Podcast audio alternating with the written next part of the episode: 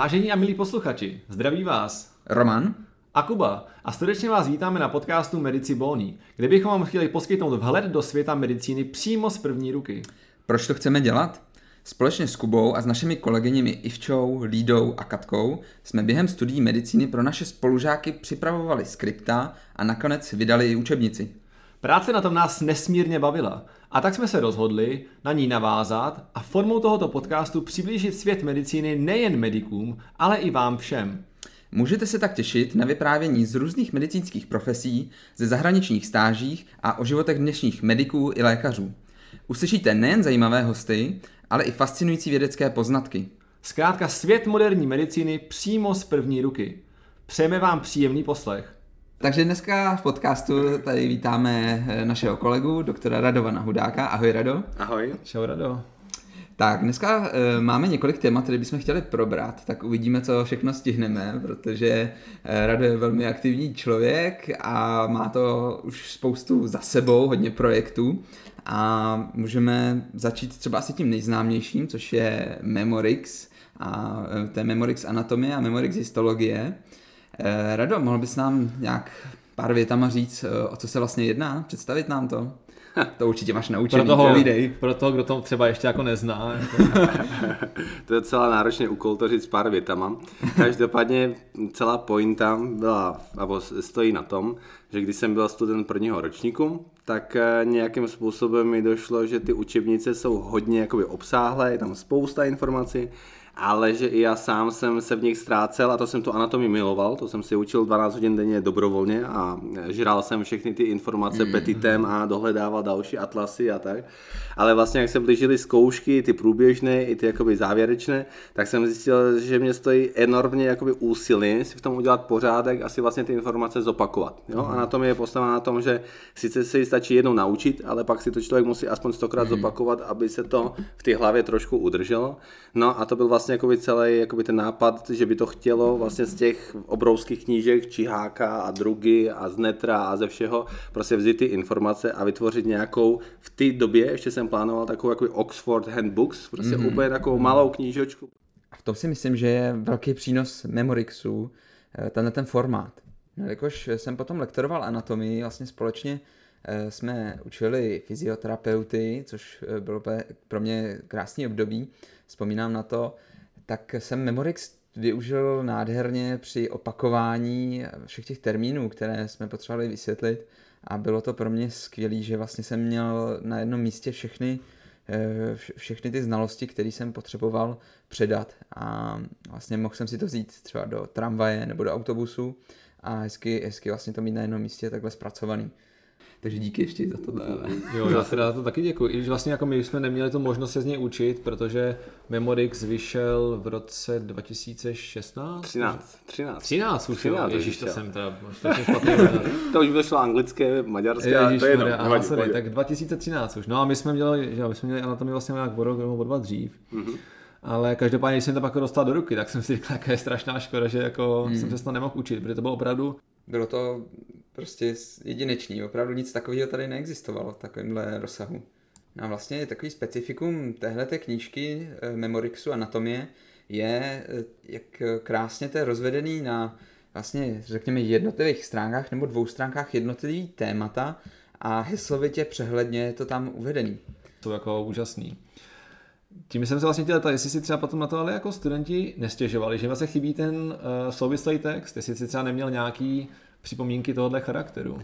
Ty připomínky jsou občas, ale naprosto většina studentů hned dodá tu větu, že jsem si vědomý toho, že Memorix není právě o ty omáčce. Mm. Takže já jsem si jo. teď právě, když jsem dostal takové ty podněty, tak dělal legraci, že vydám páté vydání Memorixu s nějakou omáčkou, či brusinkovou, nebo jinou právě. jo, ty studenti tam měli i tu omáčku jakoby navíc, jo, ale jinak prostě naprosto většina chápe, že přesně tohle je ten mm. jakoby formát knižky, mm. která je strukturovaná. Já osobně jakoby doporučuji tři zdroje pro ty studenty v prváku. Mm. právě něco jako Memorix, anebo optimálně ten Memorix, kde je jako strukturovaná forma a všechno jakoby jasně, přehledné a hlavně na to opakování velmi praktické. Mm-hmm. Pak mi tu obsáhlou učebnici, či od jednoho autora nebo od víc autorů a když mám ten čas, tak si to pročítávat a pak nějaký kvalitní atlas k tomu, mm-hmm. kde vidím prostě ty obrázky prostě mm-hmm. opravdu v té jakoby realistické podobě, což mm-hmm. ani Memorix rozhodně nemá. Jo, Čihák a podobné zdroje to má tak jako napůl, ale pak skutečně bude nějaký eh, eh, jakoby zdroj, jako je Netters Anatomy, anebo Sobotův atlas, nebo pak Yokoči, mm. právě co jsou fotografické atlasy, mm. nebo teď, jak děláme aplikaci Anatomika, kde je jakoby 3D atlas lidského těla, mm. tak tam si to člověk už umí jakoby představit. Takže ty tři zdroje, když dá dohromady, tak si myslím, že to je pro tu mm. výuku jakoby mm. dostačující. Mm. No, my vlastně dneska se chceme i bavit o, eh, o tom, jak jako efektivně využívat čas a jak efektivně studovat. Myslím, že řadu mediků, který nás poslouchají, to bude zajímat. A právě tohle tři zdroje, jak jsi říkal, tak na to hezky s tím souvisejí právě kvůli tomu, že mi připadne, že to studium, teda co jako jsem nabral ty zkušenosti e, z té medicíny a z toho, co, se, co vlastně člověka čeká během působení v nemocnici a podobně dál, že to učení e, těch znalostí je o tom si vlastně vytvářet ty asociace a spojení hlavě a nějaký jako třeba řekněme i příběhy, což nám většinou dá nějaká ta omáčka. Mm-hmm. Takže třeba, když jsem se já třeba připravil na nějaký zkoušky, tak mi vyhovovalo si to přečíst, ale zároveň k tomu mít nějaký takovou, takovou pomůcku, které, kde to je přehledně jasně a e, jakoby uvedený a už nemusím znova pročítat tu omáčku, až když se s ní jako vrátí, mm-hmm. když se k tomu potřebuji vrátit například jeden nebo dva dny před zkouškou, kdy vlastně už člověk nemá čas si všechno pročítat, nemá reálně jako šanci stihnout e, celý seznam otázek a potřebuje e, do krátkodobé paměti dostat Eh, maximum těch cizích pojmů a vlastně eh, doladit ty, ty spojení mezi těma informacemi. No a právě Memorix nebo nějaké naše vlastní, ideálně vlastní výpisky eh, nám pomáhají vlastně si všechno v té hlavě srovnat. No a je perfektní, když k tomu máme ještě nějaký, nějakou právě tu vizuální složku, což může poskytnout i ten Memorix, který je krásně barevně, barevný, a nebo nějaký atlas. Já nevím, jestli máte k tomu nějakou poznámku? No, jako naprosto s tebou souhlasím. Hmm. S tebou, jakoby, jak jsi říkal o ty jakoby, barevnosti, tak tam jakoby, důležitý faktor memorisu kromě jiného je, aby mě ta jakoby, anatomie bavila, aby to bylo takové jakoby, jakoby, pro ten mozek, pro ty oči jakoby, přijatelné, hmm. když do toho musím hodiny a hodiny jakoby, koukat i pro takové opakování, že máš jasnou asociaci, nevím tomu červená kapitola je srdce a cévy, mm. žlutá periferní nervový systém a už prostě mm. ta orientace v tom prostě ten mozek mnohem líp pobere. A já samozřejmě i studentům doporučuji jakoby využívat co nejvíc jakoby smyslu, konkrétně u anatomie. Je to prostě či jakoby, eh, po stránce aspekce, to znamená pohledu, a samozřejmě můžeš koukat na sebe, na jiné lidi mm. a popisovat, že vidím olekrano, vidím biceps bráchy a podobně. A naopak palpace je velmi důležité jakoby v něm, kde prostě se dají napalpovat ty struktury mm. což právě je taky jeden z mých jakoby současných projektů, že se věnuju jako výuce palpační anatomie, ale právě ne pro mediky, ale pro studenty fyzioterapie v druhém ročníku. Mm. A tam skutečně jdeme od hlavy k patě, prostě nějakých 200-300 jakoby struktur jednu za druhou a právě to, vysvětlujeme to, to, jak přesně jakoby tu strukturu napalpovat, jak si být jistý, jestli tam běží nerv nebo céva, mm. nebo prostě jako další jakoby souvislosti. Pak jak ten sval, dejme tomu, vyprovokuju, takové provokační manévry, no, že je to určitě eh, musculus brachialis a ne biceps, ne triceps a prostě vím, kde se jakoby nacházím.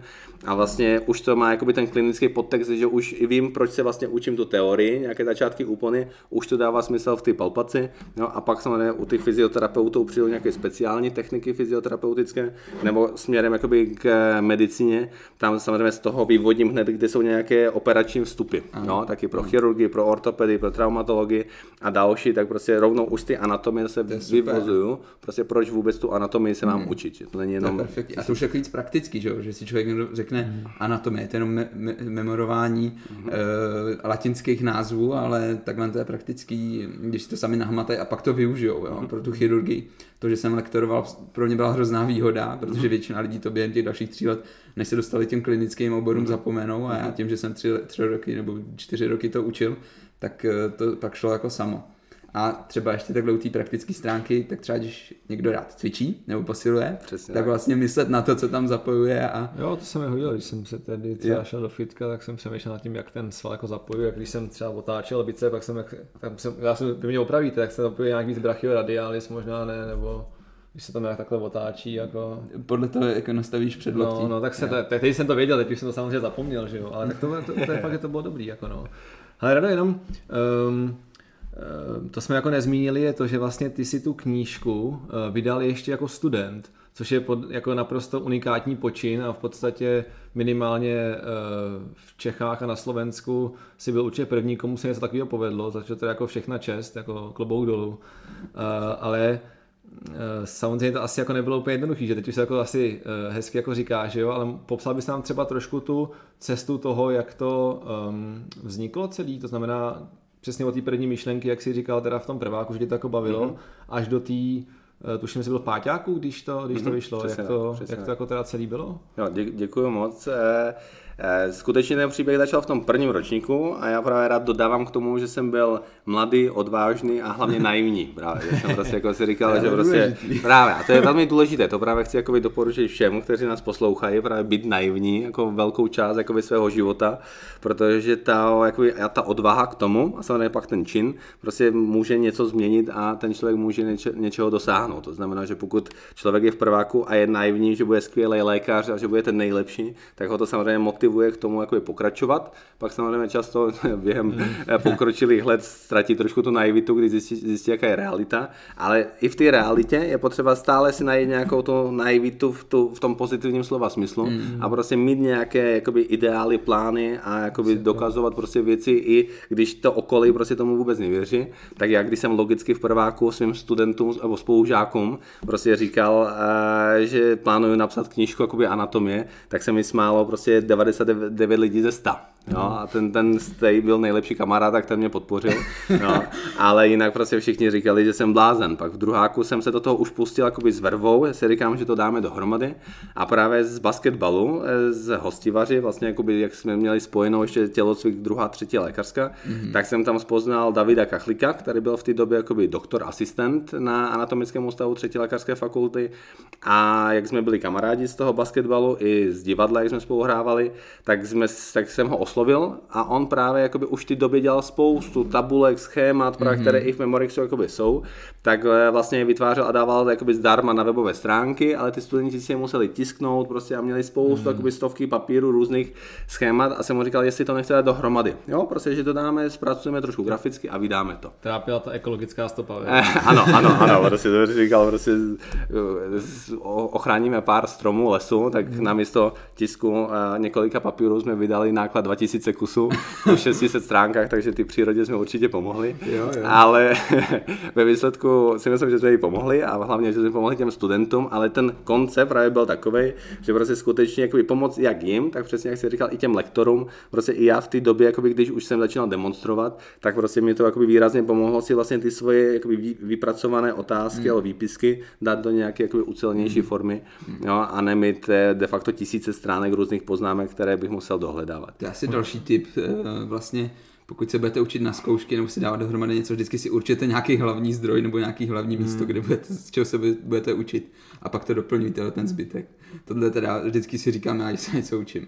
Můžeme tady si zahrnout to vysvětlovat těch pojmů pro toho, kdo by to třeba neznal. Tak eh, demonstrovat neznamenalo jako jít eh, na Václavák proti někomu protestovat, ale de- demonstrovat eh, vlastně v tom medicínském slangu znamená jít pomáhat na pitvě a tím vlastně demonstrovat těm medikům ty konkrétní struktury, v podstatě jim jako to ukazovat. Jenom tvrdě třeba kdyby to poslouchali. To je ten vlastně první stupeň, že? demonstrátor, ano potom to je ten student, co tam jako přijde na pitvy ukazovat, pak je lektor a pak teda si, uh, asistent, to taky si prošel až do téhle fáze, že jo? Ty jsi, jak dlouho jsi tam byl na anatomii? Ty myslím, že po medicíně... Já jsem jako stále asistentem jenom na zkrácený úvazek, jo. ale jsem tam šestým rokem, jo, nebo sedm, sedmým rokem teď. Prostě já jsem hmm. měl končit 2013 a právě kvůli Memorixu, který jsem dělal de facto, abo to nebylo jenom kvůli Memorixu, můžeme k tomu dojít, že tam byl trošku takový větší fail předtím, než přišel už ten finální Memorix v mém pátém ročníku. Počkej, tak, jaký, jaký eh, fail? Tak počkej, počkej, počkej, já bych se možná, já bych se možná vrátil k tomu, jako kde jsme, odkud jsme jako odběhli, jako, že že teda jak vznikal ten Memorix, takže jsme byli ve druháku, kdy ti teda, když se to pustil s vervou a k tomu páťáku se možná dostaneme. Ano, ano, ano, ano byl linku, tam, jako souhlasím, souhlasím, byl tam no. velký skok právě z ničeho uh-huh. nic. E, v tom druháku, kdy jsme se spojili s profesorem, nebo v té době s doktorem Kachlikem, e, tak jsme si řekli, že dáme to nejhorší na začátek, aby jsme měli jakoby pokoj, tak jsme uh-huh. začali CNS. No a tak jsme jakoby tři měsíce vytvářeli nějaké super schémata a strukturované stránky CNS, přičemž já jsem vůbec neviděl pracovat ani s grafickými programy, ani sázeckými programy, vůbec jsem nevěděl, jakoby, co je management, projekt management, time management a tyhle jakoby, věci.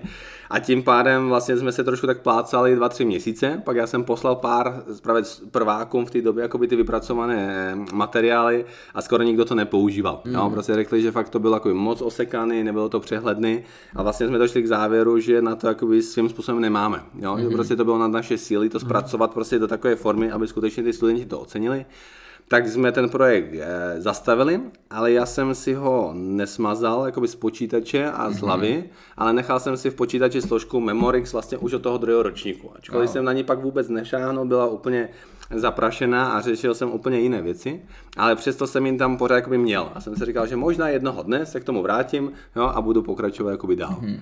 Ale je fakt, že v druháku někdy jakoby na podzim po dvou, třech měsících jakoby pokusu jsme to zabalili a řekli si, že prostě jdeme jinou cestou. Já jsem věděl, že chci demonstrovat, chci lektorovat, takže jakoby tou cestou jsem šel, kde jsem získával ty jakoby lektorské zkušenosti, ale pak jsem šel i do všech jiných organizací, de facto do kterých šlo, tak jsem vstoupil.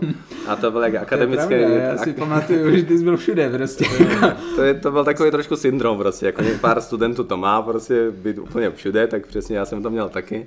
Takže začalo to akademickým senátem, jo, v té době se u nás zakladal studentský spolek, Motola, který ještě jakoby neexistoval, takže to jakoby zakladalo 5-6 nebo 5 šestáků, jo, kteří věděli, že nemají, jakoby, že už nebudou oni pokračovat v té jakoby, funkci, takže oni jenom založili úplně ten občanský spolek a, a nějaké stanovy a pak byly první jakoby, oficiálně volby, tak jsem kandidoval na předsedu a pomáhal jsem jakoby, tomu jakoby, budovat ten, ten motolak a pak čtyři roky jsem byl předseda, pak IFMSA a právě v divadle a prdle kosti a všechno možné, tak prostě tam jsem získal takové různé zkušenosti. Hlavně ten Motolák a IFMSA, ty mi dali hodně po ty stránce jakoby osobního rozvoje, ale i toho, že zrazu jsem měl pod sebou desítky lidí, mm-hmm. které bylo potřeba jakoby nějakým způsobem delegovat nebo v Motoláku, my jsme jakoby z pěti projektů, které byly předtím na fakultě, jako ples, jo, nebo párník takový částečný, tak jsme jich udělali 40, jo? takže prostě zrazu jakoby byly různé kluby a mm. různé jakoby mm, podskupiny a všechno možné a zrazu 40 projektů, tak to bylo 40 organizátorů a týmy a manažeři a všechno možné, takže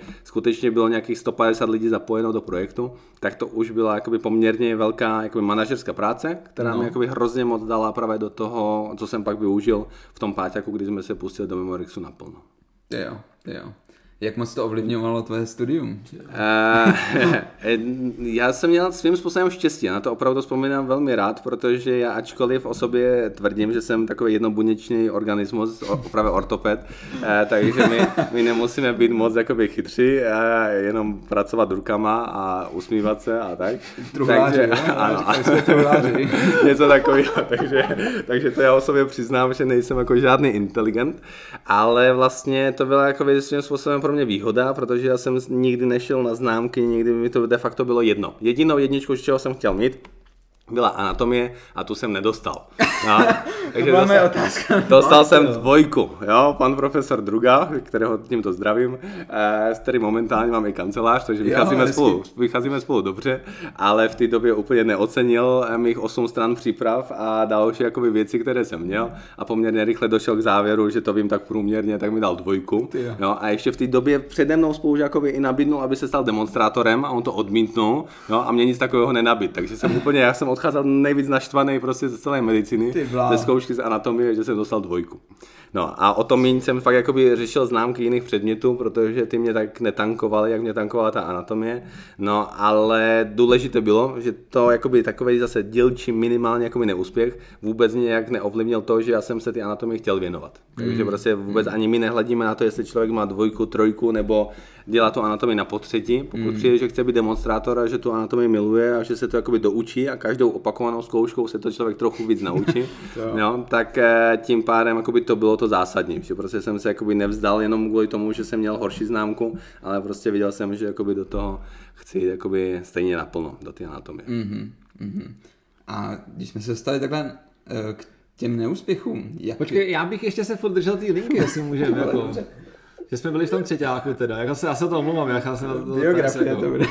Eh, takže jsme byli, eh, jsme se dostali teda ke zkoušce z anatomie, ale poté jsme se dostali do období, kdy si měl zaprášenou složku v počítači ano. a Memorix jako nějakou dobu Eh, teda stál ten projekt. A kdy, jako jak, kdy se to asi rozhýbalo teda?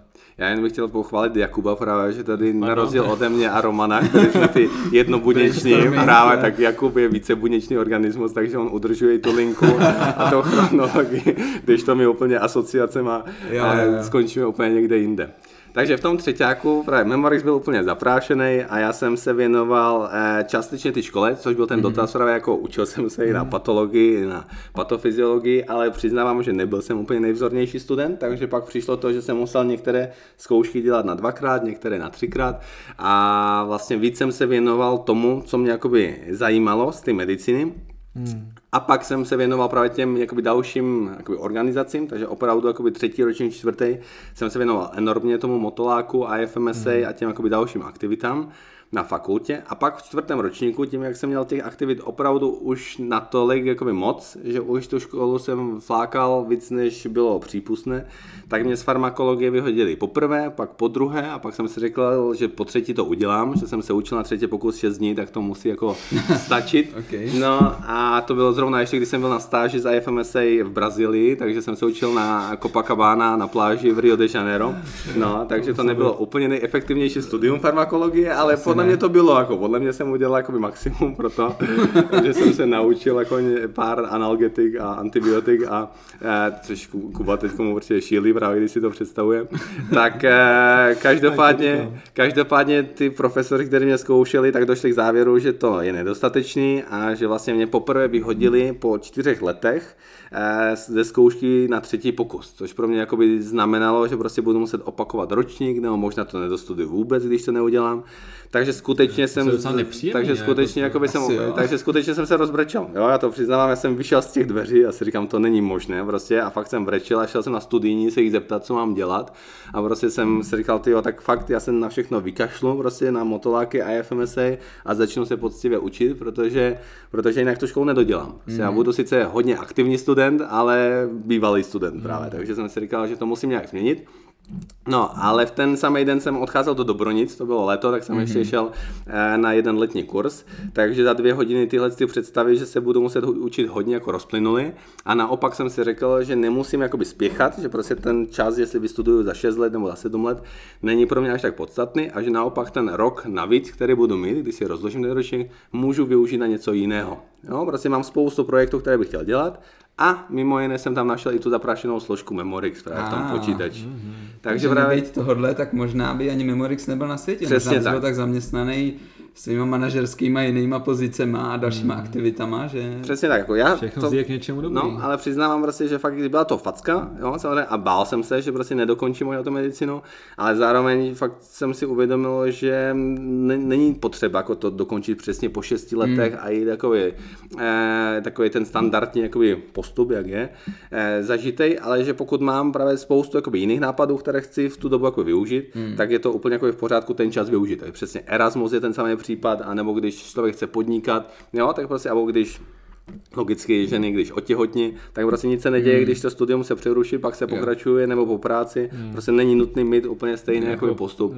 Máš nějakou prostě myšlenku v hlavě, za něčím jdeš hmm. a jak říkáš, jako no. nemusíš prostě mít jenom, kvůli ta medicína nemusí ti definovat těch 6 let toho života tak. úplně stoprocentně. Přesně tak. utrpení. No, přesně tak, přesně tak. Jako, no, no, no, sorry, já, já jsem jenom chtěl říct, že mm, za mě nebejt eh, Erasmu a té mm. pauzy, eh, pauzy říkám, protože mě se totiž povedlo si to rozdělit, tak já jsem tam první půl rok prostě strašně trpěl, udělal jsem si to skoro všechno, co jsem mohl a ten druhý půl rok už jsem takový volnější, mm. ale díky tomu jsem se mohl víc věnovat té naší učebnici a jo. myslím si, že nebejt toho, jak jako nevím, jestli by to si pamatuju, jako no, to si, do cíle. Teda, to, to, jako. to si zatáh jako hodně e, za provása. Takže jako tak tím to si jenom velmi podobný navá- přesně jako mm. navázat na to, že ten čas navíc jako hodí. Nebo teda eh, kvůli tomu, že mě třeba jako vyhodili, ale přesně jako to, že prostě vás vyhodějí, není konec světa, že jo, jako, to je prostě jako úžasný, jako to, to je jako díky nám také tady říkáš, protože to třeba možná spoustě lidem jako pomůže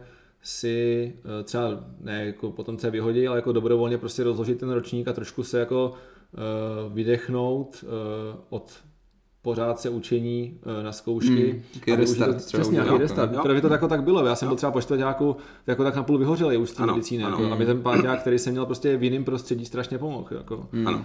Což je naprosto většina hmm. studentů. Jako já právě, kromě ty anatomie, jak jsem na klinice dětské a dospělé ortopedie a traumatologie druhé lékařské fakulty a fakultní nemocnice v Motole, tak uh, učím i traumatologii ve čtvrtém ročníku, ortopedii v pátém ročníku a ještě pár dní mm. máme i v šestém ročníku, jak jsou přípravy na státnice. Jo, a tam vidím mm. prostě tu uh, jakoby demotivaci a vyhoření naprosté většiny mm. studentů. Jo? A těm chybí prostě ten restart. Jo? Prostě ty už prostě jakoby trpí, už chtějí být doktoři a všechno, ale je vidět, že pět let neřeší nic mm. jiného, jenom tu medicínu, která už pak přestane je úplně tak jakoby bavit, protože mm. nemá jakoby jiné zájmy. Jo? A je vidět, že nastupují už pomalu do práce a už jsou unavení z té medicíny a ještě ani nezačali de facto. Jo? Takže pokud tam má člověk mm. jako jiné zájmy a přijde po škole domů a neučí se, ale má i jiné povinnosti a pak když musí, tak se samozřejmě zase mm. naopak učí, tak je to super žít v nějakých vlnách a střídat ty období, Přesně. než vědět, že jenom teď zase škola a zase škola a za měsíc bude zase škola mm. a za rok bude zase škola, tak logicky to vyhoření dřív nebo mm. později přijde. Ale platí to u střevního mikrobiomu, platí to jako prostě diverzita je klíčem ke zdraví, jako. Jo, to prostě právě. tak. Jako. Sice teď nevím, co říkal, ale souhlasím. ale, ale určitě s ním souhlasím přesně ta diverzita musí být.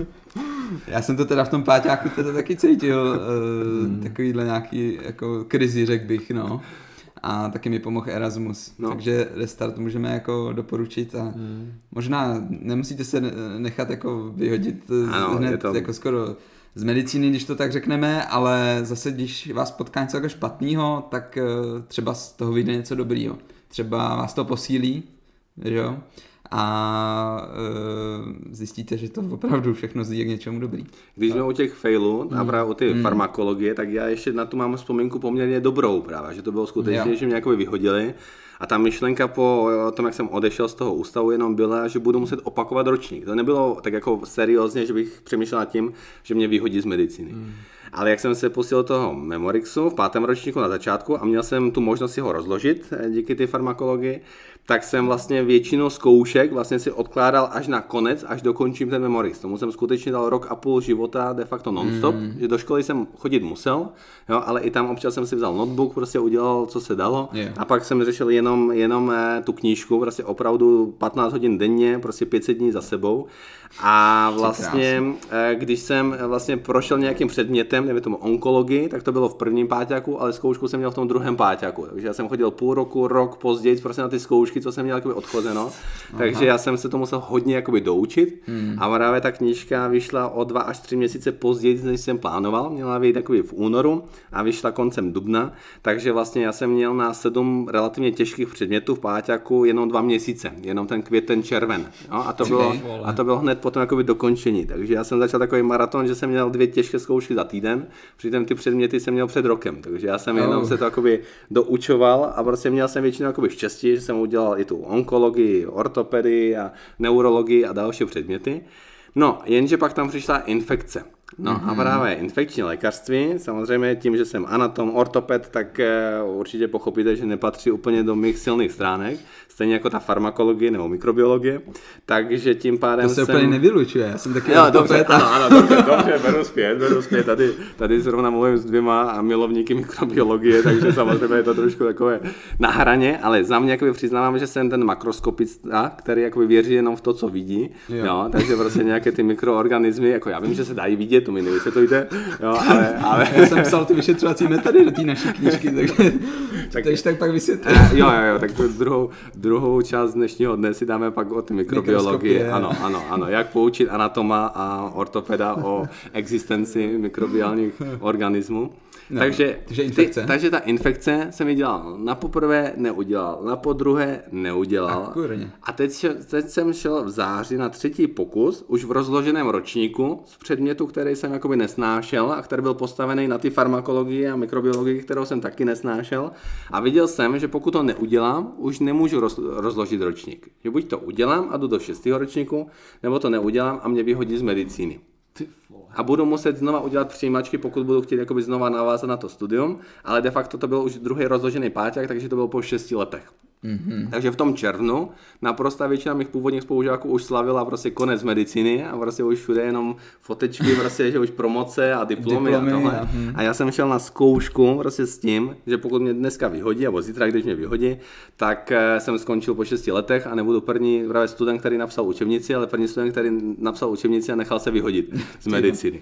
Takže opravdu to chybělo hodně málo k tomu, aby tak dopadlo. Tu noc jsem de facto nespal, pomalu jsem zvracel a mi bylo úplně špatně. Jo, nějak jsem se učil, Já jsem se chtěl jsem neučil. zeptat, jaké jsou tvoje typy na zvládání takového stresu. a to asi úplně nejde říct. to úplně nejde říct, ale bylo to fakt nepříjemné. To, já jsem si říkal, jestli mi to na to stojí nebo nestojí, ale bylo to hodně nepříjemné. Jo. to fakt... palpitace za tebe texty. Já, děkuju, protože já taky teďko, já taky se docela potím, protože to je jako představa, že fakt po šesti letech jdu na tu zkoušku, která prostě rozhoduje o tom, a není to státnice, ale prostě jeden předmět, že mě hmm. vyhodí prostě z medicíny.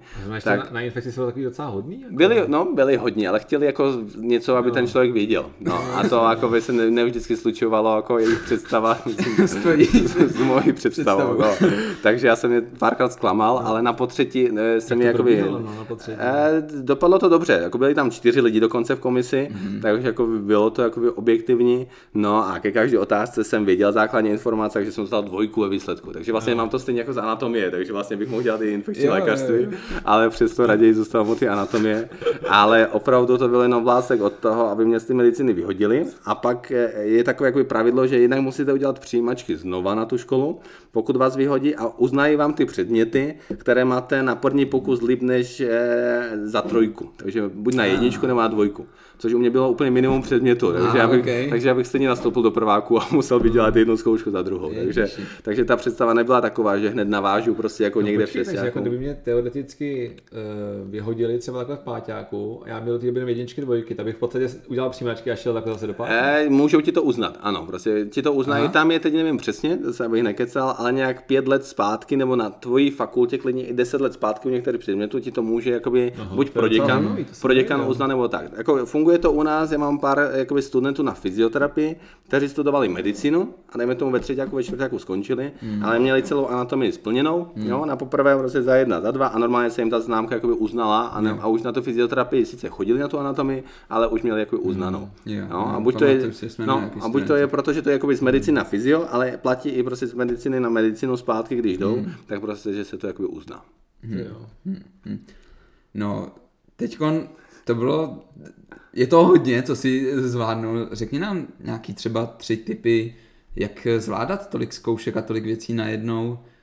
Uh, Jedna věc je jakoby ten time management. Já jsem měl obro, opravdu obrovské jakoby štěstí, že mě všechno, co jsem dělal, jakoby bavilo. Jako mm. ne mhm. ty předměty, jako konkrétně ta infekce, ale že jsem, jakoby, když jsem věnoval se tomu, co mě bavilo, tak pak jsem to jakoby poměrně rychle jakoby dokončil mm. a pak jsem si dal přesně ty dva, tři týdny prostě jenom na to učení, de facto skoro jakoby non-stop. Takže mi mm. nedělalo problém se učit 12-15 hodin denně flow. Jo, a nějak jakoby dostat se do toho flow. Jo? Relativně jako, samozřejmě ne vždycky to šlo, to vůbec jako, že by, že by to fungovalo, ale de facto jsem se tak rozdělil. Prostě mm. jsem udělal ty jakoby, příjemné věci, jo, pak je problém, když jsem je dělal tak dlouho ty příjemné věci, já jsem myslel, že druhý den je zkouška, jo, nebo někdy jsem pomalu zapomněl, že mám druhý den zkoušku, jo, a pak člověk jenom tam přijde a něco musí jako vymyslet, což na medicíně je těžko to nějak okecávat ale základ takový byl buď jednak ten jakoby time management, si to jakoby rozdělit, mm. což je e, konkrétní radu, kde bych jakoby měl dát, tak jakoby ten den, i já občas i teď mám takové věci, že se mi vůbec do toho nechce mm. a vždycky mám takové jakoby startovací úkoly, dva, tři jako jednodušší, abych jo. vůbec něco udělal, mm. abych měl aspoň minimálně dobrý pocit, že jsem jakoby no, do toho jakoby šel. Spousta tady těch takových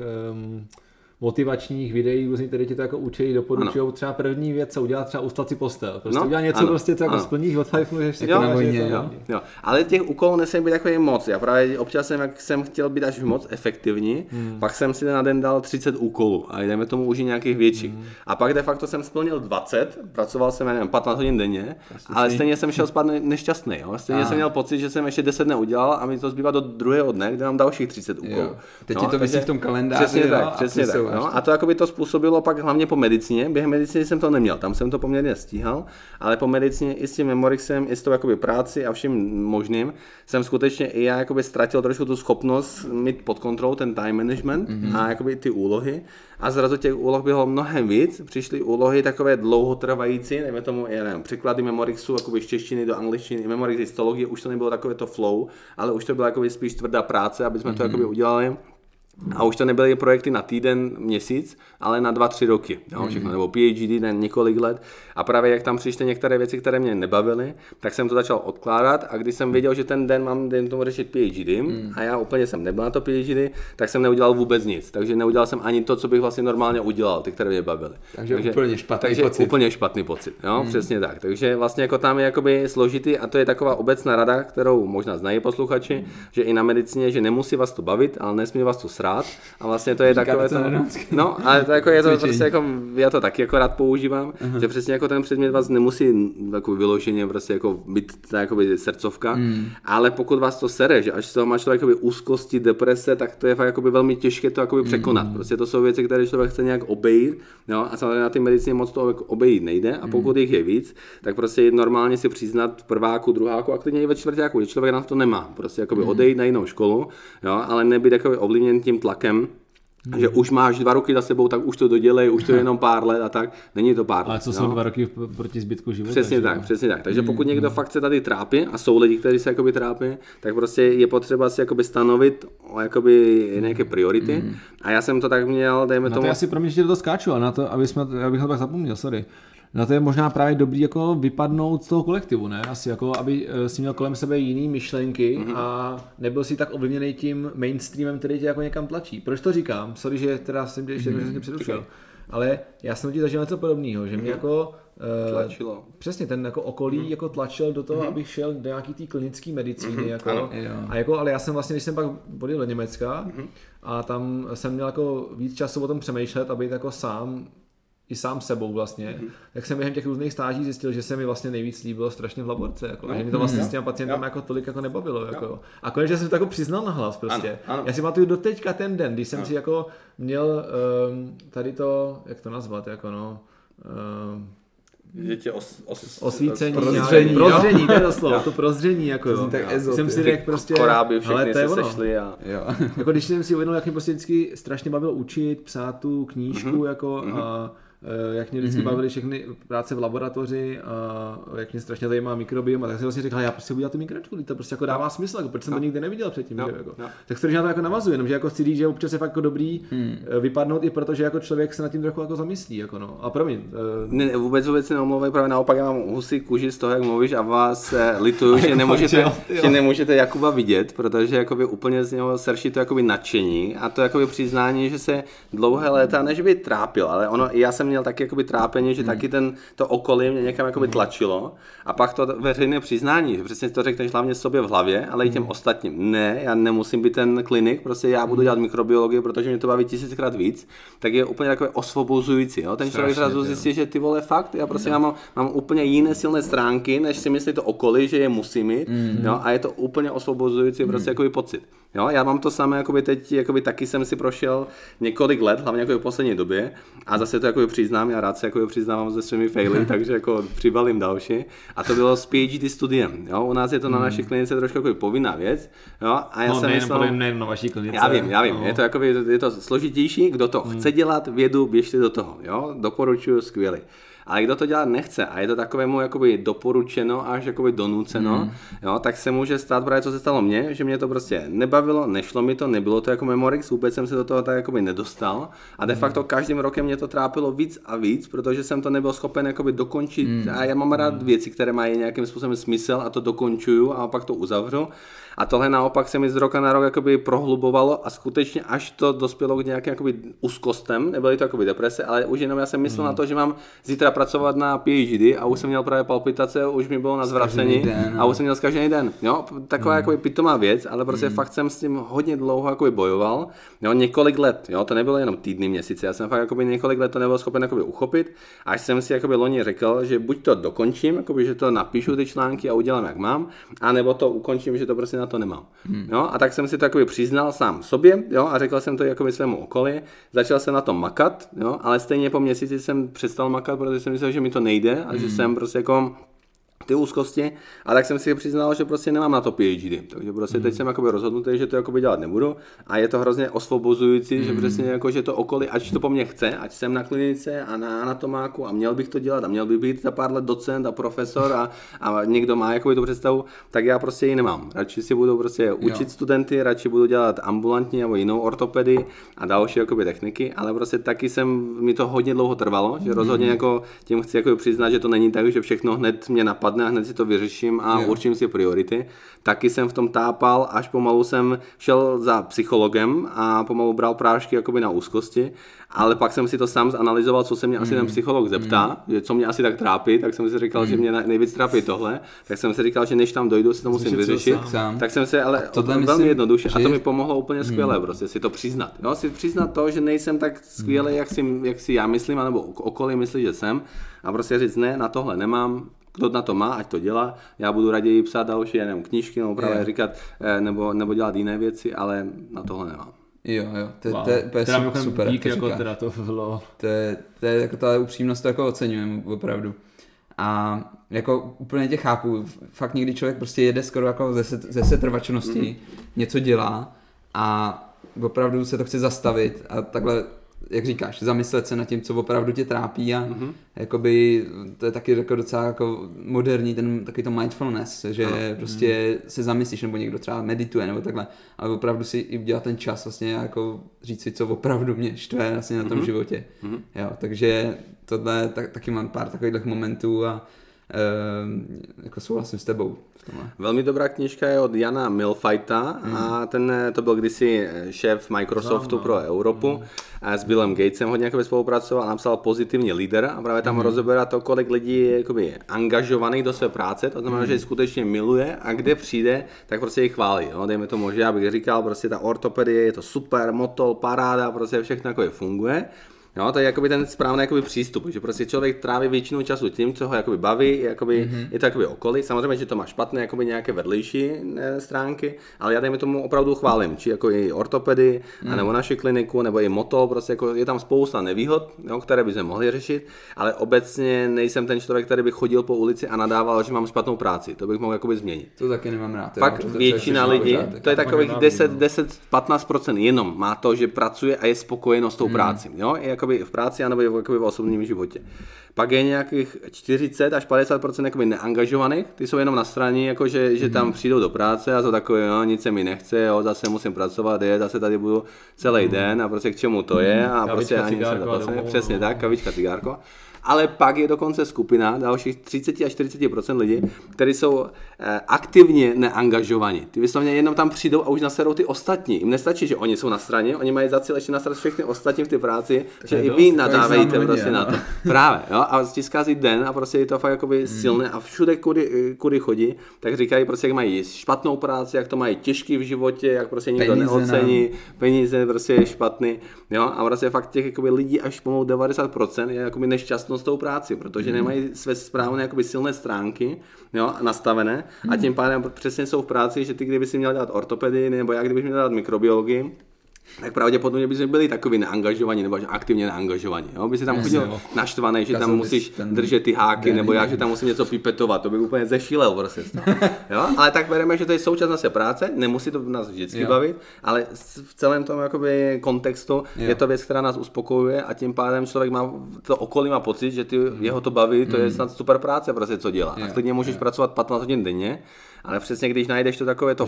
Třeba to není o té práci, je to asi hlavně o tom, jak si to nastavíš v té hlavě a řekneš mm-hmm. si, prostě takhle to bude, je to součást a musíš to přijmout. Když to nepřijmeš, tak budeš nešťastný. Přesně tak, mm. přesně tak. No. Ty, ty jsi tady několikrát řekl, že pracuješ 15 hodin denně. Mě jako zajímalo, jak si teda ten, ne, ne, ne. Uh, jak si ten den jako potom uh, manažuješ teda. Jak vypadá uh, takový běžný den, když pracuješ 15 hodin denně? Spíš teda vůbec někdy? Upřímně, upřímně spím, jo, a dneska jsem spál asi nějaké 4-5 hodin, ale většinou, ale většinou jakoby spávám těch jakoby 7-8, to mám rád. Jako. Je, ale vypozoroval jsem, a to je taky jakoby rada, že když jsem spal hodně dlouho, jakoby 90 hmm. hodin, tak jsem ten den měl ještě víc na hovno, než když jsem jakoby nevyspal. A, je, no. jo, že jo. prostě nesnáším, když jakoby mám fakt jakoby někdy volný víkend a teď do 9 do 10 spím, pak celý den jsem takový prostě, že hmm. rozvláknulý, prostě Nějak vysvětluje Matthew Walker v té své knížce Why We Sleep. Jo? No, jak tam vysvětluje, proč, já už to nepamatuju. Dlouhý spánek je špatný. Prostě no. Dobrý, no. Právě, takže jako hmm. to jsou extrémy, samozřejmě je hmm. optimálně být někde jako mezi, ale ten jako 15 hodinový jako pracovní režim už teď nemám. Jako právě se ho snažím hmm. jako nemít, protože ačkoliv s tím Memorixem prvním to bylo fakt jakoby flow období. Jenom vysvětlím ten termín flow, nebo jestli to chceš, ty se přes ty termíny. No, půjdej, Dobře, tak vlastně flow je takový jakoby eh, vlna, anebo spíš jakoby tok, průtok prostě jak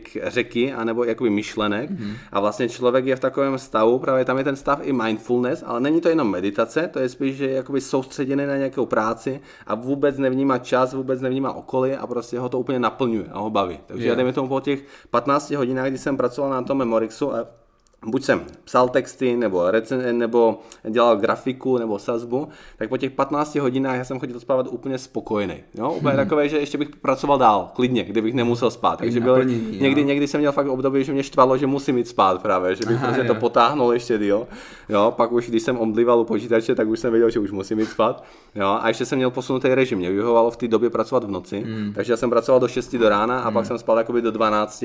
No, o, začínal obědem a pak jsem zase pracoval do 6 do rána. Jakoby těch... Mně se to takhle posouvalo během zkoušek někdy, no. protože no. jakoby v noci byl ten klid, no. nikdo nepsal, byl úplně, no, jakoby, fakt, no. nebyl hluk. Ne jenom si ten na ten počítáš, jenom tu knížku a, a jedeš. Jo. Jako někdo má, že je noční typ, někdo eh, zase ráno jako vstane jakoby dříve, hmm. ale je potřeba opravdu mít jakoby ten čas bez toho mobilu, bez prostě jiných hmm. jakoby rušičů a tím pádem opravdu jsem se dostal do takového stavu, že ty hodiny, dny, týdny, měsíce jakoby plynuly, hmm. což bylo jakoby na jednu stranu skvělé a jsem rád, že jsem měl to období a ten Memories já vůbec nespomínám, že to byla jakoby těžká práce, jako, že to jo. bylo sice 5000 hodin práce, čistého času a pak samozřejmě další vydání a další další překlady, to byly další tisíce hodin, ale ve výsledku to bylo jakoby příjemné období, jako bych, já nevím, jestli šel zahrát basketbal, nebo hmm. jako bych dělal koníček, prostě to byl fakt jakoby koníček primárně, který hmm. jsme dělali. Jo? Stejně jak vy, když jste psali knižku, tak eh, kdyby se na to ptali eh, posluchači, tak to není tak, že bychom si stanovili, že chceme vydělat 10 milionů korun a teď prostě píšeme. To bychom nikdy nenapsali. To prostě jako, něco jiného. No právě, právě, to bychom museli dělat něco jiného. Takže tam skutečně jakoby to psání bylo jenom o tom, že nás to prostě bavilo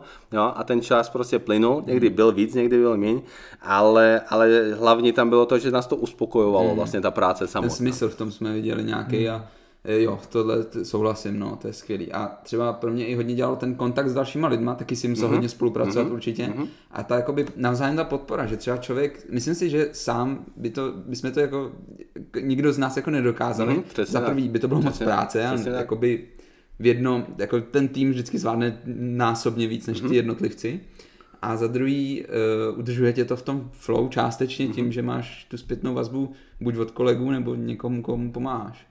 Přesně tak. Mm. No, já se teda se jako vrátím jako ten moderátor toho těch témat uh, k tomu time managementu teda, takže jak, jak by ten jako den teda uh, měl třeba podle tebe ideálně vypadat? Jako, nebo jak si to jako manažuješ, no. abys to všechno zvládal? Rozumím, já úplně nemám rád ty takové jako pomůcky, že přesně tohle jakoby funguje, jakoby uh-huh. i v tom time managementu hodně pracuje tak jakoby ten individualismus, že každý to má rád uh-huh. nastavené trošičku jinak.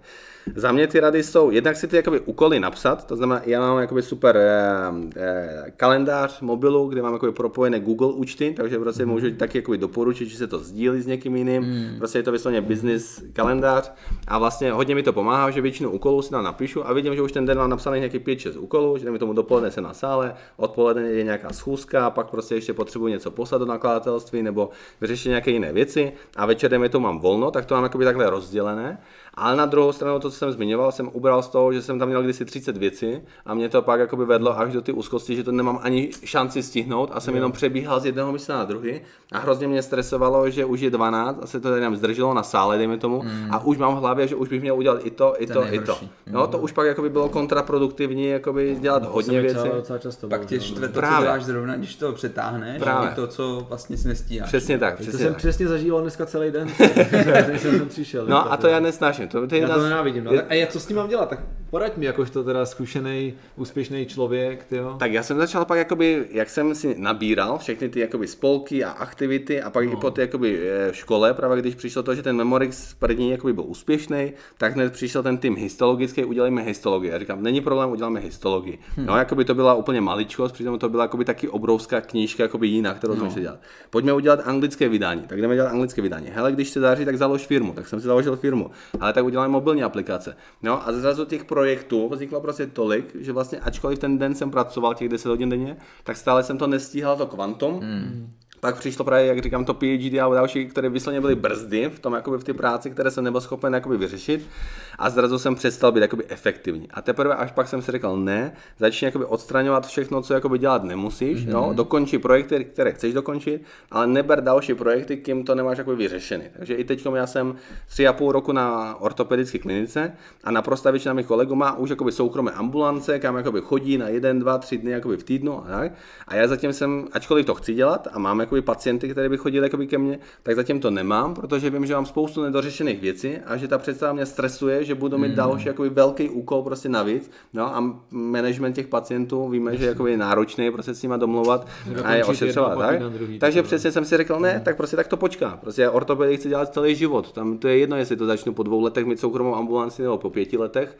Jo, prostě když mám teď ještě plány z Memorixy, jdeme tomu těmi zahraničními vydáními nebo, nebo eh, tou aplikací, kterou děláme, tak tyhle věci můžou počkat. Mm-hmm. No a je potřeba opravdu, člověk pak musí dojít k té stopce, že si uvědomí, že ty poslední měsíc nebo půl rok jsem se nezastavil a stejně nejsem spokojený. Jo? Přesně tam jde o to, jestli člověk je šťastný z dlouhodobého hlediska, nebo řekne mě, už to štve, kolik mám těch věcí. Mm-hmm. No a pak si udělá ten checklist takový, mám 10 jakoby, projektů, no a postupně jakoby škrtat, co jde škrtat, nebo se říct, tyhle dva dokončím, za půl roku, takže si je nechám, jo, ale udělat si v tom pořádek. Jo, mně se líbí hmm. taková poučka, že pokud má člověk víc než tři priority, tak nemá žádné priority. No, takže když člověk řekne, já mám pět priorit nebo deset priorit, tak to znamená, že to už nejsou priority, ale že to dělá jako běžně a střídá jako jedno z druhého. A priorita, eh, jak, jak, jak, to vnímáš pro tebe? Jako... Já jsem si je hodně jakoby, změnil právě s tím, jak jsem měl ty úzkosti mm. a fakt to bylo jakoby několik let. To bylo dva, tři roky takové jakoby postupně se stupňující, mm. ale fakt pak to bylo takové, jsem šel do práce, jsem byl nervózní, z pacientů jsem byl nervózní, z Memorixu jsem byl nervózní, ze všeho jsem byl nervózní. Jo? A ani, ani sport mi nepomohl, ani další věci. Mm-hmm. Takže jsem právě potřeboval znovu jako po x letech takový ten restart, jak jsme ho zmiňovali. Jo, a hodně věcí jsem opravdu vyházel, hodně. A dal jsem si tam spoustu volného času, že i ta příroda, i nějaké kamarádi a prostě ty jakoby zájmy, které jsem předtím x let úplně dával stranou, že jenom práce, práce od rána od sedmi do, do, do půlnoci, mm-hmm. tak už zrazu jsem si říkal, ne, jsou tam i jakoby jiné zájmy, takže to jsem já potřeboval, to jsem cítil jakoby eh, ve svých potřebách. No a pak eh, jsem vyhodil ty takové největší strašáky, jak říkám, dejme tomu to PhD nebo některé projekty, které fakt mě jakoby nebavily a to mi jakoby mm-hmm. hodně ulevilo. No a tím, eh, jak jsem jakoby si ubral ty věci a skutečně mm. jakoby jsem si jakoby pocítil, že se to jakoby zlepšilo a ty priority jsem si už nestanoval, že priorita číslo jedna je ortopedie, číslo dva memorix, číslo tři je anatomie a tak dál. To by byly jenom jakoby pracovní priority. Mm. Teď mám tři priority a to první je psychické zdraví, jo, že chci být jakoby psychicky vlastně v pohodě a to mm. neznamená, že mám být šťastný od rána do večera. To je. nejsem, jo, taky se stresuju, taky jakoby jsem takhle, mm. ale nechci, ale už když cítím příznaky ty úzkosti nebo naštvanosti, starosti, tak vím, že zase musím ubrat. Jo? Že zase mm. jsem na to zapomněl, že jsem byl v tom až přehnané jakoby, ambici a znova, yeah. ne, zase tam je pozor, varovné jakoby, znamení, tohle je tvoje priorita číslo jedna, být jakoby v pohodě a jak v sobě, tak ostatním, mm. uber. Jo, číslo dva je fyzické zdraví, to znamená taky to se velmi rychle ukáže, mm-hmm. prostě různé bolesti zad nebo břicha, nebo člověk onemocní, když yeah. prostě to přehání, hlavně s tou práci nebo s tím stresem. A číslo 3 jsou všechny ostatní věci. No, a si říkám, že pokud mám vyřešenou prostě číslo 1, číslo 2, tak je vlastně úplně jedno, jestli se věnuju ortopedii nebo Morixu, protože jsem spokojený, když jo. prostě jsem jakoby psychicky, to vlastně automaticky už podporuje v tom, jo. co děláš, když jo. tomu dáš ty správné podmínky. To je super. 80-20. no, to mám taky rád. Takové ale to pravidlo, no, to je jako, co se taky účast snažím jako řešit, ale přiznám si, že taky to na mě prostě někdy jako spadne. Ale tak to si nějakou poradnost si uděláme jako potom.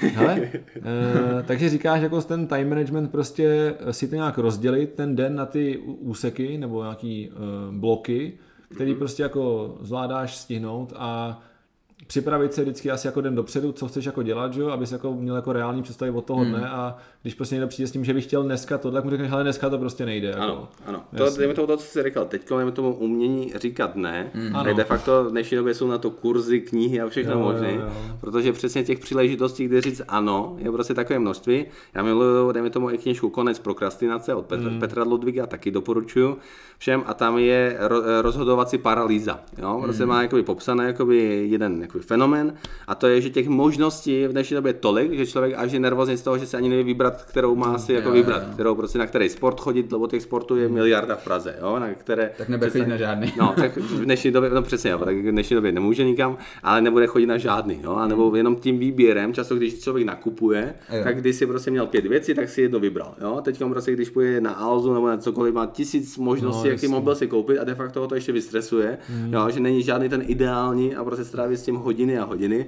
jo? a pomalu to nenajde. Takže prostě nehledat ani tu dokonalost a přesně když někdo jiný má prioritu a pro toho člověka to priorita není, tak říct, hele, prostě fakt ne. Mm, mm. Začíná od těch priorit. Ne? Jo. Mm. No a to má málo kdo stanovené, málo kdo, a to si musí člověk jakoby napsat, nejenom jakoby mm. říct v hlavě, ale skutečně mi napsané a mm. pak se k ním jakoby vracet jo, a různě je měnit. Prostě jako za rok se ti změní priority, takže mm. logicky. A někdo tam klidně může mít rodinu, nebo, nebo nějaké koníčky, nebo tu školu, to je úplně normální, když budou. Jakoby furt no? to přehodnocovat. Přesně tak. Mm. A možná ještě mě napadá, my jsme um, zase odběhli od tom Morixu, jako že jsme teda, ty jsi byl v tom rozloženém páťáku, řekl jsi nám teda, jako, jak to eh, se ti povedlo teda zvládnout, ale během toho vlastně vyšla ta knížka teda. Mm-hmm. To bylo teda, když ty jsi byl teda v tom roce 2013. Mm-hmm. No a uh, ještě než to ale vyšlo, že, tak předpokládám, že jste jako, když jste dělali v tom velkém týmu, mm-hmm. takže asi nějaké nebylo úplně jednoduchý všechno vždycky sladit a že taky, když už se třeba uh, potom vy jako ty autoři těch jednotlivých kapitol a ty teda si měl předpokládám na starosti hlavně to editaci, mhm. grafickou podobu a tak, tak jste asi taky musel narazit na toho hlavního korektora v podobě eh, teď už profesora Kachlíka teda, Uh, jaký to třeba bylo, když ti předpokládám, se určitě stalo, že jsi mu něco poslal jako, a on ti to vrátil prostě celý opoznámkovaný, jako, jaký to jako bylo, jako, uh, jednak jak jsi to vnímal a kolik potom s tím bylo jako třeba další práce? Jako. No, to se stalo každý den, de facto, že pamatuju první kapitolu, trávicí systém s kolegou Láďou Doudou, když jsme ji dokončili a měli Když jsme ji... náhodou poslechli, tak moc zdravím, nás učil na anatomii. Pamatuju si na lektor. Tak eh, je pan doktor gastroenterolog v Hradci Králové tak když jsme to dokončili, právě ten trávicí systém poslali Davidovi, že už to je jakoby hotová kapitola, už jenom pár věcí upravit, tak nám na 30 stránkách našel 1100 chyb, jo, okay. alebo, alebo jiných věcí. Takže to byl celý žlutý dokument a znova od znova několik týdnů prostě pracovat na kapitole, kterou jsme už brali jako hotovou. Hmm. Jo, Já si a pak pamatuju, to... že když jsme se spolu bavili o tom, že taky chystáme knížku, jak si říkal, no, no to napsat to není jako nic, to potom, a ty opravy, to je nejhorší no. a ty revize. Přesně tak, jo. A právě proto jsme si tam vzali, že nás je jakoby autorský kolektiv, tak my jsme byli jakoby dva hlavní autoři hmm. a šest spoluautorů a tři grafici ale ten tým recenzentů, ten činil skoro 100 lidí, hmm. no, který tam byl. Či už anatomové, klinici, studenti, tak. takže vlastně každá kapitola, každou kapitolu vidělo aspoň 10-15 lidí no, a od každého přišlo 50 poznámek, 100, 500, 1000 no, a, prostě, a my jsme to upravili všechno, poslali jakoby novější verzi a znova přišlo těch 500 poznámek, jo, hmm. zase novější verzi a to byl jenom takový ping-pong, nebo spíš já jsem to nazval, že brusíme ten diamant jo, a vždycky to bylo jako potřeba pro ten lepší krok hmm. a každé slovo tam hrálo roli alebo já jsem nesnášel, jak ten memoris je jakoby hodně komprimovaný na těch stránkách, tak když kdokoliv tam chtěl přidat nový řádek, tak já jsem s tím strávil půl hodiny, protože já jsem ho neměl kam vložit, takže já jsem musel vymyslet, no, které jakoby čas... Každou kapitolu na celou stránku nebo dvě. Přesně tak. To je teda unikátní. Jsem si jako říkal, jak, jak to muselo být strašného času a práce s tím. Praktický, no. Takže každé slovo prostě jsem tam, nebo každý obrázek, každou jakoby ta barvička, aby seděla k ty kuličce, jo, tak obrázku je tam 1500, každý obrázek má aspoň 10-20 struktur, takže já jsem udělal 20 tisíc struktur vybarvoval, aby mi to sedělo v jednom druhém a to bych nikdy jakoby v té době nikoho nezaplatil, takže to jsem si dělal já yeah. právě mezi půlnoci a 6 ráno a pak jsem dělal jiné věci. Ale, ale jak říkám, to bylo jakoby, ještě to jakoby příjemné období a ten jakoby management alebo ta jakoby spolupráce byla zcela zásadní a právě to, jak jsi se ptal na profesora Kachlika, tak já si vždycky dám legraci z toho, že kdybych to napsal sám, právě jak ten jednobuněčný ortopeda, v té době ještě student, tak by ten memoris měl 200 stránek a podle mě by tam bylo stejně dost informací hmm. z ty anatomie, které jsou bohatě jako dostačující hmm. pro, pro mediky nebo lékaře. Kdyby to psal profesor Kachlik sám, tak by tam bylo 2000 stránek, minimálně, jo, možná i více. A tím, jak jsme to dělali, jako by ty kompromisy, jo, on, on byl často jako naštvaný, že já jsem mu osekal tam 10 stránek, a jsem říkal, to tam nebude, to tam nebude, jo, a on ne, tohle tam bude, říkám, ne, to tam nebude, jo, a pak přišli ty autoři, takže těch hádek bylo prostě nespočet, jo. Já si pamatuju, on jenom konečník chtěl mít na 20 stránkách. Já jsem říkal, já jsem říkal, Davide, celý trávicí systém je mi 30 stránek a z toho nedáme 20 stránek konečníku. A ono dobře, tak jenom pět. A říkám, ne, prostě to bude maximálně jedna stránka. Prostě jsme strávili týdny s konečníkem, to bylo docela na hovno práce. No, a kde prostě jsme osekávali, osekávali, osekávali, až prostě je tam jenom pár informací, které jsou dostatečné prostě, ale opravdu to bylo o tom osekávání prostě enormně, enormně moc. No. To je zajímavé, my jsme byli v obrácené situaci, mm-hmm. protože my jsme chtěli dělat knížku, kterou ty studenti využijou od toho třetíáku ano, a bude pokračovat ano, dál. Ano, ano. Takže naopak nás museli někdy jakoby krotit ty, na, eh, ty naši mm. recenzenti nebo re, revidující kolegové z druhé z ústavu mikrobiologie eh, a takže jsme byli někdy jako na tom obráceně. No. To, je, no. to je zbytečný, to jim říkat nemusíme. A to... Jo. Ale to se hodilo ve čtvrtáku, to se hodilo v páťáku. No, no. A jak nám přibývaly vlastně ty ročníky, kdy jsme to psali. My jsme to teda bohužel nestihli, teda ano, ještě jako ano, studenti, ano. jsme to dokončili už jako lékaři. A tak, tak jako, že jsme tam chtěli vždycky něco přidat, ale je dobrý mít vždycky nějaký ten další názor, protože jo. pak člověk má no. tu to říkáš, hmm. říká Kuba, provozní slepotu, kdy už nevidí ty své chyby. To je obrovská, nějaký... to je obrovská, hmm. to prostě to člověk vůbec jako on si má myslet, že to je úplně super napsané a dílo. A je to no, jasný. No, a pak se někdo přečte a zjistí, hmm. že to se musí úplně překupat, jako bylo. Hmm. Takže po všech vlastně jako v vozovkách útrapách to teda eh, dospělo do zdárného konce a pak to teda vydali. No a jaký na to byl ohlas? Předpokládám, že velký. Jak byl ten velký uh, náklad první 2000 kusů. 2000 kusů a právě já jsem měl, zase v té době jsem byl předseda spolku, byl jsem v IFMSA, takže já už jsem, ještě to bylo podpořeno i, i dnes CZ, tam byla taková soutěž mm. pro mladé lidi, takže mm. to bylo i medializované, i jakoby jsem to tím pádem dostal jakoby na všechny fakulty. V Československu už o tom věděli ty studenti rok a půl předtím, než vůbec Memorix vyšel, že mm. už se něco takového připravuje. Takže to nebylo až takové jakoby překvapení a vlastně my jsme ten náklad prodali za půl roku, těch 2000 kusů. Takže vlastně jako my, jak jsme to vydali v Dubnu, tak ještě spousta lidí si to koupila prostě na to zkouškové, prostě na ten červen a pak eh, zbytek si to koupil na podzim, takže my jsme za půl roku ještě v tom roce 2013 udělali druhé vydání. Vlastně. Mm. A pak jsme dělali právě postupně jakoby vždycky takové 2000 až 3000 kusů, jako další náklad, mm. pak občas nějaké dotisky. Takže teď, jak děláme páté vydání, tak jsme na nějakých 20 tisících prodaných kusů. Wow. Gratulace. Děkuji. V rámci češtiny. V rámci češtiny a pak máme právě tu anglickou, Aha. polskou, teď maďarskou a italskou verzi. Takže samozřejmě tam jsou taky nějaké jako tisíce a, a stovky jako v různých jazycích. Takže dohromady jako už to je skoro 25-30 tisíc všech memorix. Jako ty jo, ty jo.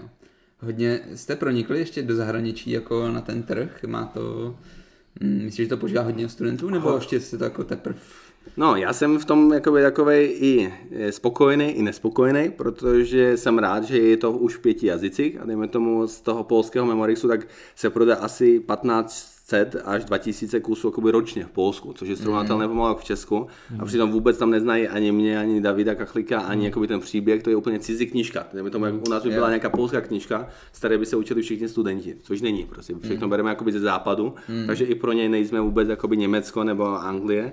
Takže, takže mě to jakoby těší, ten jakoby úspěch, hlavně jakoby v Polsku opravdu máme jakoby velmi dobrou jakoby základnu a i profesoři, prostě jako jsem s nimi s některými kontaktu, anebo i předmluvu k ty knižce napsal předseda Polské anatomické společnosti, mm. právě jeden profesor, takže taky to bylo jakoby zaštítěno úplně všemi. Jo? A v Maďarsku taky máme velmi dobrou základnu. V Itálii je to složitější, už přece jenom jako Italové právě taky, že by respektovali nás, jakoby Čechy, tak prostě to tam až tak neproniklo, jak ty jakoby anglické nebo americké knihy. A anglická verze se jakoby prodává celosvětově, ale spíš to jsou desítky až jakoby nižší stovky jakoby kusů. Mm-hmm. Ale taky, jdeme tomu z Kanady, si to objednalo 150 eh, kusů studentů z jedné fakulty. Jo, prostě v rámci fyzioterapie a jiných oborů, tak prostě jim mi napsal jakoby ředitel nebo děkan ty fakulty, jestli by si mohli právě udělat hromadnou objednávku, že se mu to líbí a že se budou v Kanadě jakoby z toho učit. Takže to jakoby potěšilo. A když prodáme e-booky, tak dejme tomu i teď, když jsem koukal jakoby za poslední, tak tam bylo, dejme tomu z Norska, nebo z Japonska, nebo dejme tomu z Jižní Ameriky, takže jakoby v rámci toho jakoby to má jakoby po celém světě, ale jsou to jakoby jednotky, mm. že bohužel tam se mi to nepodařilo to rozběhnout trošku jakoby víc, že by, že by tam se to distribuovalo jako ve velkém. Hmm. Hmm. Jo, to je fakt hustý. Ale uh, překvapím, že se ta anglická verze jako neprodává tolik. Já jsem třeba myslel, že, že i třeba medici, co jsou tady v těch zahraničních paralelkách, mm-hmm. třeba jestli to jako nakoupí a jestli to přes ně jako dostane ven, ale Nedostalo se, to mě docela překvapuje. To jsem právě myslel, že s tím hmm. jako jste měli docela úspěch a právě proto jste se rozhodli do těch dalších jazyků, tak to bylo spíš obráceně. A tak půl na půl, jako, že jo. prostě jako i ta anglická jako byla dobrá, jako my ji prodáme tady v Čechách kolem tisícovky jakoby ročně. Jo, ale není to jakoby až takové, uh, nebo dohromady, jakoby to se posílají do zahraničí, to všechno dělá jako nakladatelství Triton, jak dělá i nám, i vám. Mm. Takže tím pádem eh, máme jakoby dobré ty jakoby statistiky ale prostě se to fakt nerozběhlo. Jako my máme právě to je to, co jsem jakoby ne, neudělal dobře, jak podnikatelsky, že ty jakoby zájmy jsou, dejme tomu mám maily jakoby z Turecka, z Ruska, z Portugalska, teď jakoby nedořešené jakoby mm-hmm. Kde ty profesoři jakoby anatomie mají zájem to tam jakoby překládat. Ale pak to se leže buď na tom jejich nakladatelství v té krajině, dejme tomu teď ty Portugalci, tak ten profesor tam je fakt kapacita velká, mm-hmm. ale to nakladatelství řeklo, že teď jak je korona, tak prostě nechtějí jakoby riskovat s novými tituly, jo, a když to není titul pro ně úplně jistý, jo, tak prostě ho nevydají, protože jakoby v knižním průmyslu to funguje tak, že prostě úspěšná knižka je každá čtvrtá až každá osmá, která tomu nakladatelství vydělává. No, takže to taky asi většina lidí jakoby neví, že prostě vydat jakoby úspěšnou knižku, která už pak má ty další vydání a se mm. doprodá, tak prostě pro to nakladatelství jakoby obrovský jakoby risk a jakoby štěstí takovou jakoby no, knižku mít, mm. protože naprostá většina prostě se vydá tisíc kusů, mm. jo, a pak když zbyde 500 kusů a on to musí prostě likvidovat a všechno, tak spíš jsou jakoby ztrátové ty knížky. Ale jak na tebe koukali eh, v tom nakladatelství, když jsi přišel s tím, že bys chtěl vydat knížku? Protože my jsme třeba měli už jako díky tobě takovou jako vydlážděnou cestičku, že už eh, pan doktor Juhaňák, která jako vlastně šéf Tritonu, mm-hmm. už jako uh, si řekl jako, hele, to, když tam to s Morixem, tak možná to s nima. Uh, ale ty jsi byl ten, kdo to jako prokopal. Uh, byl jsi průkopníkem teda toho... Um, že student píše knížku vlastně jako, píše a jsme měli tu pozici úplně jinou díky tobě. No jak, jak na tebe reagovali, to mě docela zajímalo. Já jsem měl vybrané dvě nakladatelství, které dělali takové ty biologie v kostce nebo mm-hmm. eh, pro maturity, prostě mm-hmm. všechny ty jako takové edice, ty se mi líbily právě, že to už byly takové ty ucelené, takový ten memory mm-hmm. styl, že měli, prostě byly přehledné, graficky upravené takže já jsem oslovil ty nakladatelství, jestli ze střední školy by nechtěli dělat i ty vysokoškolské mhm. literatury. Mm-hmm. Oni se mnou nekomunikovali skoro vůbec, nebo jedno z nich právě se mě ptalo, jako jestli jsem doktor nebo kdo jsem, tak jsem říkal, že ne, že student a oni že se mi pak ozvou. Samozřejmě, že se neozvali, tak to byly první dva pryč. Jo, pak jsem šel na ty medicínské, které jsou jakoby další nakladatelství tak eh, oni taky, jak jsou zvyklí komunikovat většinou s profesory, tak eh, se mě ptali, jestli jsem teda profesor anatomie. Já jsem říkal, no to ještě nejsem, tak jestli jsem docent. říkám, no to taky ještě nejsem, takže jsem aspoň doktor. Říkám, to taky ještě nejsem, ale možná, možná jednou budu. No a že jsem student a oni, tak děkujeme za, za volání, prostě zájemné takže pět nakladatelství mě odmítlo poměrně rychle. Takhle. Uh-huh. Takže já už jsem byl takový zoufalý, že tyjo, tak to nebude úplně jakoby jednoduchý a jakoby platit si to sám, to jsou miliony, aby člověk si to jakoby vytisknul, zpravoval no, a podobně. Jasně. Takže do toho jsem jít nechtěl. No a pak právě jsem z, se učil na farmakologii a tam byla knížka právě e, z Tritonu, právě jo, i takové, jakoby, přesně tak, jo. takové jakoby stručná a pak tam měli i vzadu jakoby reklamu na takové repetitoria, právě no. různé. No a právě to repetitorium tam bylo, a jakoby ten formát to mělo trošku ten Memorixový, tak jsem si říkal, že vlastně Triton jsem ještě neoslovil, tak jsem napsal jim a už jsem jim poslal jakoby na 15 stránkách jsem měl vypracovaný jakoby takový přehled, co všechno chceme udělat, jak je složený ten tým, jak mám jakoby zabezpečenou tu obsahovou stránku, grafickou stránku a jakoby jsem ukázal, že to nedělám jakoby úplně amatérsky. Vybalil no, to na ně. Přesně tak, vybalil jsem to na ně, poslal jsem ukázky nějaké, no a on mi řekl, ať se za dva dny stavím, tak za dva dny jsem se stavil v Tritonu, no a on řekl, že za normální okolnosti chce po autorovi, který je neznámý, aby si zaplatil taky 50% těch nákladů, jo? což by byly prostě jako 100 tisíce až říkám, miliony tak to jsem mu říkal, že to nevím, jestli to dám a on, že v tom případě jakoby mi věří, že se mu líbí ten koncept a že tím, že právě je to doktor, eh, jakoby ředitel nakladatelství, tak on sám prošel medicínou a mm. sám jakoby bojoval s anatomií a s dalšími předměty, tak si říkal, že to by mohli ty studenti ocenit, takže on jako jediný z těch všech, které jsem osloval, pochopil ten koncept a tu myšlenku mm. no, a znal učebnice, jako je právě Čihák a další, takže prostě věděl, v čem to může jako vyniknout a že ten trh tady je, takže on tím pádem po dvou dnech na to kývnul že prostě do toho jdem. Super, super. Takže to bylo jakoby velké štěstí, jak pro mě, tak přesně i pak pro vás, jakoby, že existuje jakoby nakladatelství, které jakoby je ochotno riskovat mm. a prostě nemusí mít jenom knihy jakoby od profesorů, ale samozřejmě, mm. že ta cesta i jakoby od jiných jakoby fakult a podobně, že někde něco na dvojce, a ono to byla jakoby dvojka a trojka Brno, jak jsme byli ten hlavní kolektiv, tak uh, samozřejmě jakoby byli jakoby hodně skeptický k tomu, že co my si jako studenti dovolujeme psát nějaké knihy. No, takže vlastně jako ta cesta tam vůbec nebyla jednoduchá. Z některých fakult nám trošku házeli i víc klacky pod nohy. Nebudu jmenovat, která pražská fakulta to byla, ale um, tím, že jsme to dělali na dvojce, trojce, tak nebudu jmenovat. Ty, ty zbývající občas tím mohli mít nějaké uh, potíže, ale, ale to k tomu patří. Takže to jako já jsem jim to nezazlíval. Takže opět se dostáváme vlastně k tomu, že člověk se nesmí bát svých nápadů, být trochu naivní a jít do toho. Hodně naivní. Tak, hodně naivní. Být pořád mladý, odvážný a naivní. Optimistický. Jo, přesně tak a ono to nějak dopadne. A ono, když to nedopadne, tak je to ta zkušenost. Přesně, hmm. když to nedopadne jak s tou farmačkou nebo s jinými jakoby předměty, tak prostě tak jenom je potřeba se z toho poučit a jít dál. Prostě hmm. nefňukat, co se stalo, to se stalo. To já dejme tomu mám štěstí, že já skoro vůbec jakoby ne, nefňukám nad minulostí. Já to nemám hmm. rád, prostě takové to, že kdybych v té době něco udělal jinak, hmm. prostě beru to tak, že to nastat mělo, hmm. no a už pak je na mě, jak se posunu jakoby od toho dál. Ničeho nelituj víceméně. Jo, víceméně jako, že se snažím jako nelitovat, samozřejmě jsou hmm. situace, které člověk nadává, si říká, hmm. proč se to stalo mně a tak, ale pak si uvědomuju, hlavně i v té nemocnici a i teď během ty koronakrize, že se dějou mnohem horší věci, hmm. jo, spoustě lidem, takže si fakt říkám, že si de facto zakazuju fňukat hmm. prostě a aby takovej, že, že mám těžký život a si říkám, že mám život takový, jaký si ho udělám. Hmm. Super, díky moc. Takže uh, jsme slyšeli od Rada uh, spoustu jeho zkušeností, zážitků, nějaké rady a uh, moc ti za to děkujeme. Byl to skvělý rozhovor s tebou. Musím říct, že i mě samotnému to pomohlo se trochu zamyslet nad tím, že opravdu si to třeba já někdy, nebo člověk si to někdy bere jako moc na své bedra a pak je toho nešťastný zbytečně. Takže naprosto se mi líbí tvůj optimismus a přeju to všem našim posluchačům a i nám všem, co tady sedíme. Díky moc. Rado se stalo. Mějte se. Ahoj. Doufáme, že se vám náš podcast líbil. Těšíme se na váš feedback, a to na e-mailu medicibony.gmail.com nebo na našem Facebooku či Instagramu. Tak zase příště. Mějte se krásně.